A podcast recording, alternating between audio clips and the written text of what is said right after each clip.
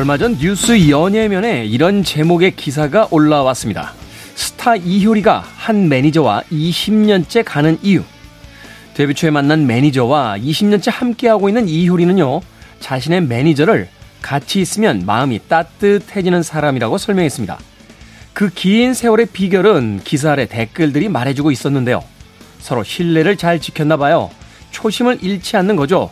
성실함이 비결이라고 봅니다. 좋은 사람들과 변함없이 함께 걸어갈 수 있는 비결. 여러분은 무엇이라고 생각하십니까? 김태현의 시대음감 시작합니다.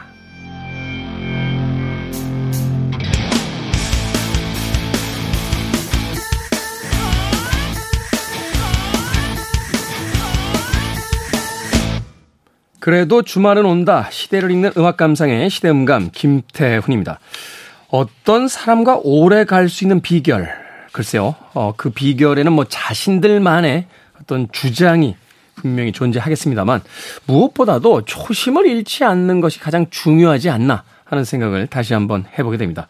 우리가 어떤 사람과 만났을 때는 분명한 이유가 있죠. 그 사람이 성격이 좋아서, 그 사람의 어떤 점이 매력적이어서, 또 그 사람이 배려를 잘 해주기 때문에 이런 초심에서 만났던 장점들, 초심만 잘 유지한다고 해도 그 사람과 계속 관계를 이어갈 그런 이유가 분명히 있겠죠.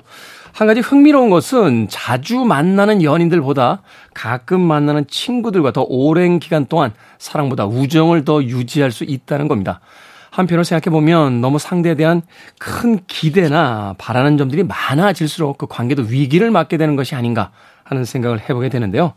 처음 만났을 때 그 초심을 잃지 않고 누군가와 일정한 거리를 유지하며 또 그들이 원하는 것만큼의 기대치 그것을 또 만족시켜주고 또 상대방에겐 너무 많은 기대를 하지 않는 것 바로 그러한 것들이 옆 사람과 오래 갈 수 있는 비결이지 않나 하는 생각 해보게 됩니다.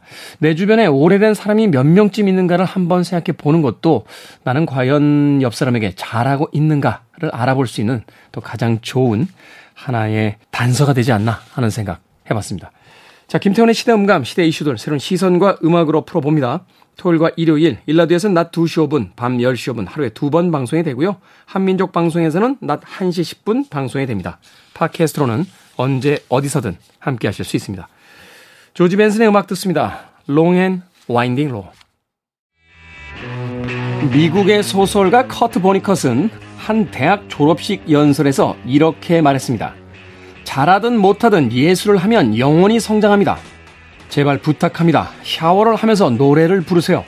라디오 음악에 맞춰 춤을 추세요.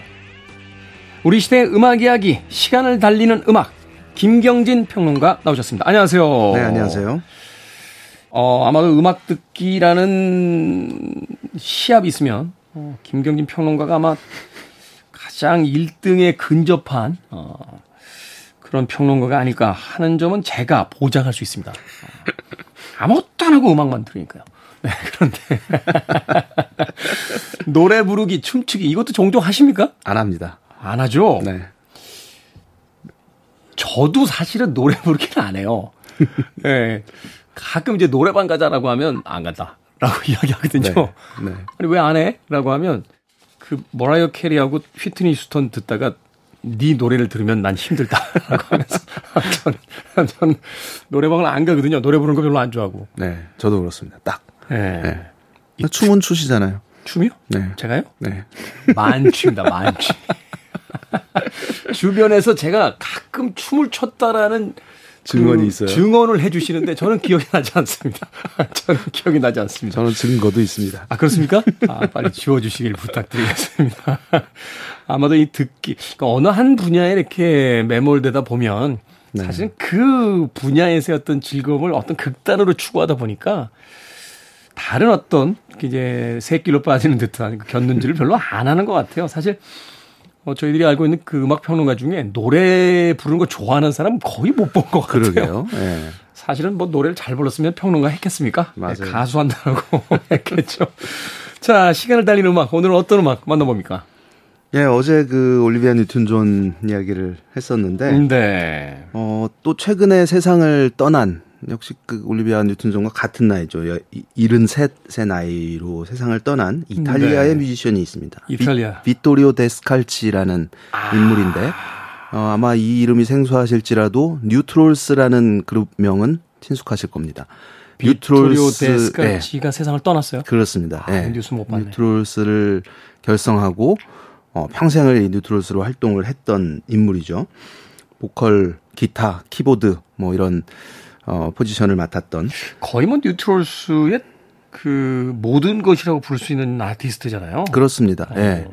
그래서 이 이게 또 아무래도 이탈리아이다 보니까 또 네. 70년대 전성기를 누렸던 어 심지어 또 이 대중적이지 않았던 프로그레시브 락이라는 음악을 했던 팀이다 보니까 뭐 뉴스에 나오거나 뭐 이러진 않았지만 네. 저는 개인적으로 굉장히 좋아했던 팀이고 아. 했기 때문에 또 어, 굉장히 또 가슴 아픈 그런 소식이었어요. 뭐 아트락 프로그레시브 락이라고 네. 불렸던 그 네. 음악의 어떤 선구자적인 인물이었죠. 그렇습니다. 지금까지도 사실 이탈리아의 락 음악을 대표하는 밴드 하면은 그냥 뉴트롤스를 많은 사람들이 이야기를 합니다. 그 이탈리아 여행 갔을 때 레코드샵을 이제 몇 군데를 갔었거든요. 네. 제가 찾는 건 다 없는데 뉴트롤스는 어딜 가도 있더라고요. 음. 그래서 아, 이 정도의 위상을 가지고 있구나 하는 생각을 했었습니다. 이탈리아에서. 네. 이 뉴트롤스는 1967년에 결성이 돼서 네. 어, 최근까지도 꾸준하게 활동을 펼치고 있는 팀이죠. 이 비토리오 데스칼치가 그 폐섬유증이라는 병으로 세상을 떠났는데 아. 이제 폐가 이렇게 굳는 뭐 그런 병이라고 그러더라고요. 근데 죽기 열흘 전까지도 네. 콘서트 투어를 했던 아 대단하군요. 네. 이게 폐섬유증이 오면 호흡이 잘 안 되거든요. 이 노래 부르는 게 네. 거의 불가능했을 텐데. 그러게요. 그런데도 이제 공연을 거의 그러니까 온 생을 이제 음악에 바쳤던 인물이었죠. 뉴트롤스 하면 우리나라에서는 사실 아다지오라는 곡이 너무나 유명합니다. 네. 아직도 저는 그 기억나는 게 어, 내한 공연을 뉴트롤스가 한 세 번인가 했었어요. 근데 한 번은 그, 그 일산에 있는 굉장히 큰 홀에서 공연을 한 적이 있었는데 그 앞자리에 굉장히 잘 차려입고 오신 여성분들이 계셨습니다. 네. 마치 그 무도회에 참가하는 복장처럼 그런 드레스를 네. 입고 그래서 아, 여기에는 좀 안 어울린다라는 생각을 했었는데 아니나 다를까 연주가 시작되고 굉장히 하드하고 공격적인 사운드, 기타 사운드 이런 연주가 한, 한 30분 이상을 나왔거든요. 네. 저는 짐작이 가는데. 네. 굉장히 당혹스러워하는 모습이 보이는 거예요. 막 이렇게 이거 좀 아닌 거 아니야? 뭐 이런 이야기도 하고. 그러니까 아다지오만을 생각하고 그런 음악일 거라고 이제 짐작을 하고 오신 분들이었던 것 같은데. 그 에릭 크랩튼 첫 번째 내한 공연 때. 네. Tears in Heaven, Tears 네. in Heaven만 그 듣고 오신 분들이 갑자기 막 격렬한 음악 나오니까 당황하셔가지고 그런 거죠. 어, 네, 어, 이 뉴트롤스를 네. 아다지오 한 곡으로 이해를 하셨던 거죠. 그렇습니다. 네. 그 정도로 그 아다지오는 어 그러니까 한국인이 사랑하는 팝송 리스트에 늘 이 음. 곡이 들어가 있잖아요. 이게 본격적으로 국내에 소개됐던 게 아마 거의 한 30년 정도 된 것 같은데 네. 그 당시에 뭐 광고에도 나오고 어디 카페에도 나오고 그때는 소위 그 길보드라는 게 있었잖아요. 길보드. 길거리에 이제 그 불법 카세트 테이프를 팔던 불법 복제 그렇죠. 네, 카세트. 예, 예.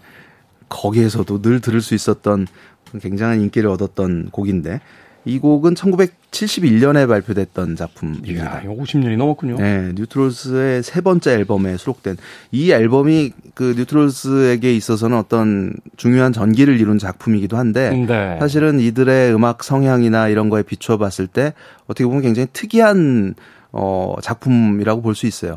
루이스 엔리케스 바칼로프라는 영화 음악가 또 네. 클래식 작곡가가 있습니다. 이 바칼로프와 뉴트롤스가 협연을 한 작품이에요. 음. 루이스 바칼로프는 그, 그 유명한 영화 음악 아카데미상 수상했던 그 Il Postino라는 일 영화로 Postino. 잘 알려진 사람인데 그가 그 클래식 그러니까 오케스트라와 이 밴드 rock 밴드의 와의 협연을 주도를 해서 탄생한 앨범이 콘체르토 그로소라는 작품이고 이 앨범에 수록된 대표 곡이 아다지오라는 곡입니다. 네. 어, 작곡은 또 이 밴드가 아니라 루이스 바칼로프가 했고 네. 굉장히 그 서정적이고 또 classical한 어 감성이 담겨 있는 그런 곡이죠. 이 콘체르토 그로소는 뭐 지금도 사실은 재발매된 이 앨범이 국내에서도 큰 호응을 얻고 있을 정도로 시대를 초월한 인기를 누리고 있는데 이 앨범 중에서 아다지오 그리고 카덴차 안단테 콘 모토라는 연주곡 이 두 곡을 이어서 어, 준비했습니다. 네. 소위 이야기하는 이제 우리나라에서는 80년대에 이제 소개가 되고 90년대에 이제 또 사랑을 받았던 음, 말하자면 이제 progressive rock의 어떤 상징과도 같은 팀이었던 네. 뉴트롤스를 들어줘야 이제 음악 좀 듣는다. 그렇죠. 하는 이제 평을 받았던 그런 그룹이었죠. 뉴트럴스의 아다지오 그리고 카덴제 안단테 콘 모토까지 두 곡의 음악 이어서 듣고 옵니다. 뉴트롤스의 아다지오 그리고 카덴제 안단테 콘 모토까지 두 곡의 음악 이어서 들려드렸습니다. 자, 김경진 음악 평론가와 함께하는 시간을 달리는 음악. 오늘은 어, 지난 7월에 세상을 떠난 비토리오 데스칼지의 그룹 뉴트롤스의 음악 들어보는 시간 가져보고 있습니다. 다음 곡 소개를 좀 해주시죠. 네. 뉴트롤스는 앞서도 얘기한 것처럼 이탈리아, 그러니까 70년대에 이탈리아를 비롯한 유럽 어, 곳곳에서 유행처럼 번졌던 음악 스타일이 progressive rock이라는 장르입니다. 음, 네. 그러니까 지금 들으신 이런 곡들처럼 좀 클래식 음악에 기반을 둔 사운드도 있었고 재즈에 기반을 두, 둔다거나 사이키델릭 어, 성향을 띈다거나 또는 electronic의 성향을 띈, 다거나 다채로운 그 스타일의 그 progressive rock이 존재하고 있었는데 한마디로 좀 아방가르드했죠. 그렇죠. 전위적이었죠. 네. 좀. 네네. 그러니까 뭐 그 장르 명 자체가 좀 어떤 진보적이라는 의미. 그래서 좀 어, 유행을 초월한 어떤 그 말씀하신 것처럼 아방가르드한 음. 그런 스타일의 음악이 이 장르에서 많이 탄생을 했는데 상업적인 음악 구성에서 벗어나 있었던 그렇죠. 예. 네. 네. 근데 그게 결국 이제 또 상업적으로 어, 어느 정도 먹혔기 때문에 어 이런 음악들이 많았던 거죠. 그러니까 폭발적인 어떤 성장세는 없었어도 분명히 네. scene이 형성이 돼서 그럼요. 사실 이제 네. 매니아들이 존재를 네. 했기 때문에 네. 네. 그래서 아마도 90년대 초반 우리나라에서도 뒤늦게 이 progressive rock, 어, 뭐 열풍이랄 것까지는 아니지만, 어, 그 유행이 존재를 했었어요. 네. 그리고 그 시작점에 뉴트롤스가 있었습니다. 음. 당시에 그 그런 친구들도 있었어요. 이탈리아어를 어느 날 갑자기 배우기 시작했다고 공부하기 시작했다고. 그래서 네. 왜 그러냐 그랬더니 이탈리아의 progressive rock을 그 곡 제목 뜻을 알고 싶어서 아. 공부를 한다. 물론 저도 그 중에 하나였습니다. 저는 저는 저는 사실 솔직히 말씀드려서 그때도 그랬지만 지금도 이쪽 장르하고는 안 친해요. 맞아요. 전 잘 알고 있습니다. 그러니까 모르는 건 그냥 김경진 씨한테 물어봅니다. 뭐지? 하고 물어보면 대답을 해주니까 제 취향은 좀 아닌 것 같아서. 네. 네. 그래서 뉴트롤스는 이제 그런 프로그 씬을 대표했던 아티스트지만 사실 지금 들으신 음악 과는 다른 음악 이 이제 뉴트로스의 어떤 정체성이라고 볼 수 있어요. 특히 네. 이제 좀 굉장히 재즈 성향의 어 재즈 락을 들려준 앨범들도 많이 있었고 음. 그리고 좀 뭔가 무겁고 심각한 그 좀 뭐랄까 지금 들어도 좀 뭔가 이제 우울함이 묻어나는 네. 이런 정서들을 어 70년대에 많이 표출을 했습니다. 그러다가 이제 70년대 후반부터는 어떤 팝의 그 영미 팝의 유행을 받아들여서 네. 뭐 뉴웨이브라든지 소프트락이라든지 이런 좀 굉장히 팝적인 앨범들을 발표를 하면서 상업적으로도 큰 성공을 거두기 시작하죠. 네. 그 오늘 두 번째로 준비한 그러니까 세 번째로 준비한 곡은 1972년에 발표했던 한때 그 우리나라 그 심야 방송에서도 자주 들을 수 있었던 곡입니다. 심야 방송이라고 하면 이제 전영혁 선배가 예, 음악 세계 그렇죠. 심야 네. 방송이라고 하면 이제 여러 방송이 있었습니다만 저희들이 심야 방송에서 많이 들려졌던이라고 하면 이제 전영혁의 네, 음악 세계 맞습니다. 네. 네. In Saint Peter's Day라는 곡입니다. 네. In Saint Peter's Day. 뉴트롤스의 음악으로 듣습니다. 김경진 음악평론가와 함께하는 시간을 달리는 음악 뉴트롤스의 음악 중에서 In Saint Peter's Day 듣고 왔습니다. 서정적이네요. 네, 어, 사실은 우리가 progressive 하면은 약간 이렇게 복잡한 음악들만 생각을 네, 했는데 네.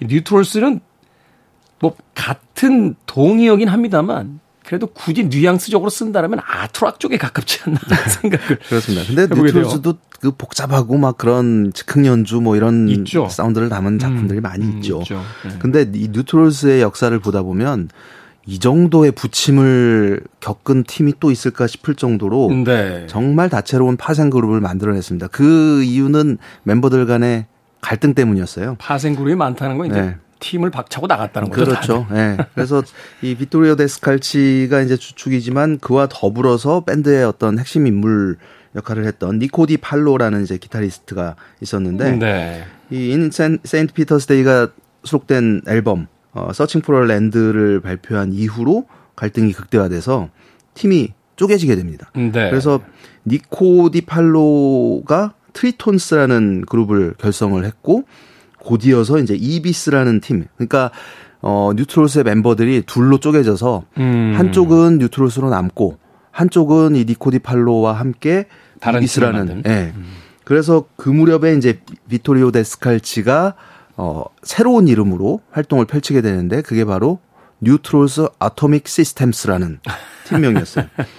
그 참 그러니까 뉴트로스라는 이름을 서로 쓰지 못할 정도의 분열이 생겼던 거죠. 음, 이게 이제 서로 막 소송전이 되는 거죠. 네. 나 나갈 네. 다음에 뉴트로스 쓰지 마. 막 네. 이러면서. 그렇습니다.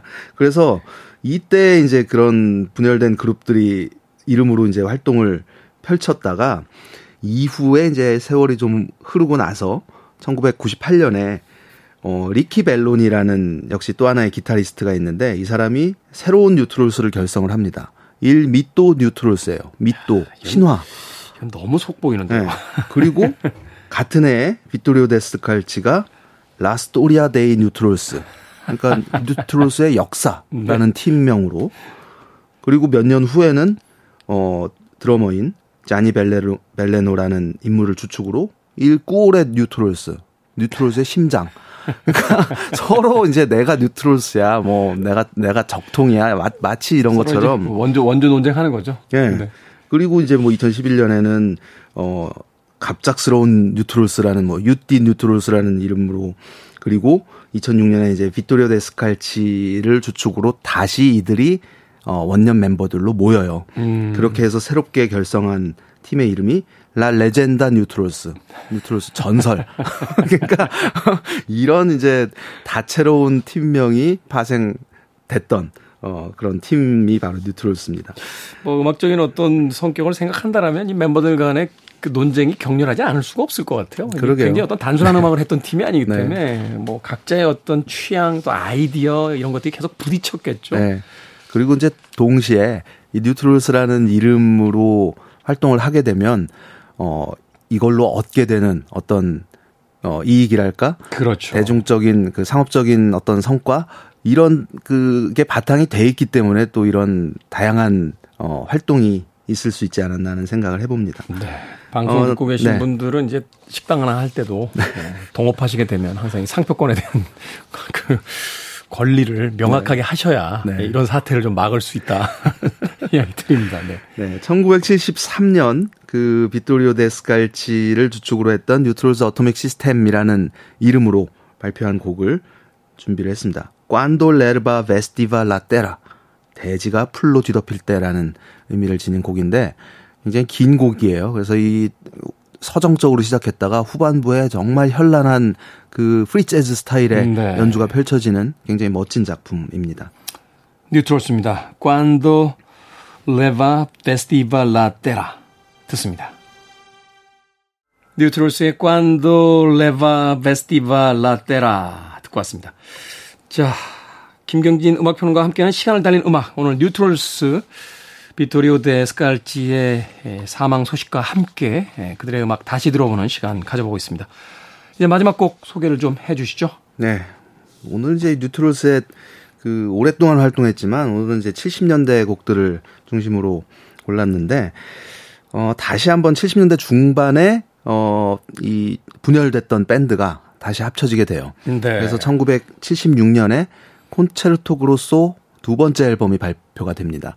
어, 그러니까 이 자신들의 그때까지의 대표곡, 대표 앨범이라고 할 수 있는 루이스 바칼로프랑 함께 했던 콘체르토 그로소 앨범의 뒤를 잇는 어, 개념으로 네. 다시 한번 루이스 바칼로프와 함께 작업을 한 콘체르토 그로소 두 번째 작품이 발표가 되는데 그 여기에서는 굉장히 좀 대중적인 팝적인 감수성을 음. 담은 여러 곡들이 어 담겨 있습니다. 역시 이제 오케스트라와 함께 한 작품들이 여러 수록이 돼 있지만 그 중에서 어 아주 유명한 팝 송이죠. 레딧 비미를 뉴트롤즈가 새롭게 해석한. 레딧 비미. 네. 그래서 이 뉴트롤즈의 레딧 비미 버전이 그 90년대 우리나라의 TV 광고 음악으로도 사용이 되고 유독 국내에서 또 많은 사랑을 받았던 기억이 납니다. 그래서 그 콘체르토 그로소 넘버 2라는 이 앨범에 어 그러니까 좀 굉장히 무겁다기보다는 가볍게 또 그 편안하게 즐길 수 있는 여러 곡들이 담겨 있는데 그 중에서 Let It Be Me 오늘 마지막 곡으로 준비했습니다. 네. 뉴트롤스의 음악 Let It Be Me 오늘 끝곡으로 들어보도록 하겠습니다. 김경진 음악평론가 함께했던 시간을 달린 음악 여기서 마무리 짓습니다. 고맙습니다. 네, 고맙습니다. 저도 인사드립니다. 지금까지 시대음감의 김태훈이었습니다. 고맙습니다.